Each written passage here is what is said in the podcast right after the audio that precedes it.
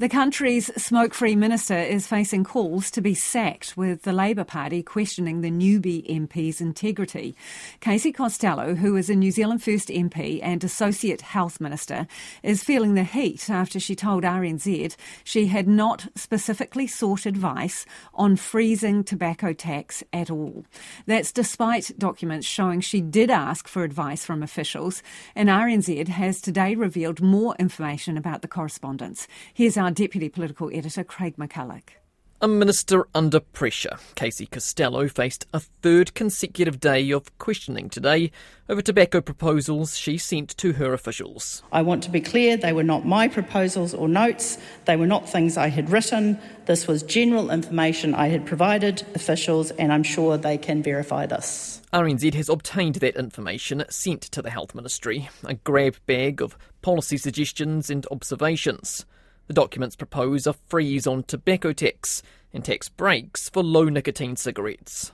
Ms Costello says the papers were just a collection of old New Zealand First policies and positions, which she provided to, quote, guide conversation.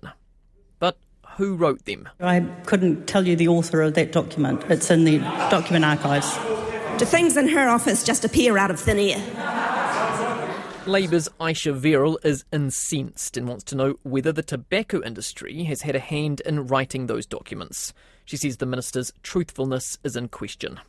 Casey Costello last week told RNZ she had not sought specific advice on freezing tobacco tax, despite sending the idea to the ministry and then later circling yes when asked if she wanted advice on it. Did she deny seeking advice on a tobacco excise tax freeze when asked by Radio New Zealand, despite having actually sought that advice, because she did not want to be questioned on her plans to give tax breaks to the tobacco industry.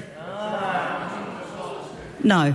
Her defence centres on that word specific and that she sought a wide range of advice, not that specifically. The information sent also includes some provocative statements, including that nicotine is only as harmful as caffeine. Ms. Costello would not front for interviews today, so we could not ask her if she agreed with that point but we could ask some of her cabinet colleagues. Uh, no. Oh, look, uh, that will depend on dose response curves, on body mass index, and a whole range of other things. It depends if you're thinking about what goes with it. Labor says the minister's reputation has gone up in smoke.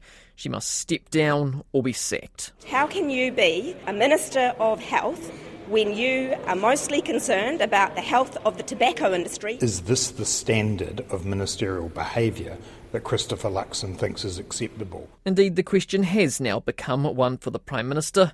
And in Auckland today, Christopher Luxon came to Casey Costello's defence. My conversations with Casey Costello, she is determined to lower smoking rates now on amongst the 6.8% of daily smokers. You know, she's asking for a range of advice as a new minister. Uh, she's determined to do it. I've spoken to her about it. She's passionate about it. She cares about it. I've got confidence that she wants to do that. The Prime Minister does seem aware of the potential risk here, though, and says he's sought assurances from both his coalition partners that they've not received donations from Big Tobacco. Both said they had not, but that is unlikely to end the story.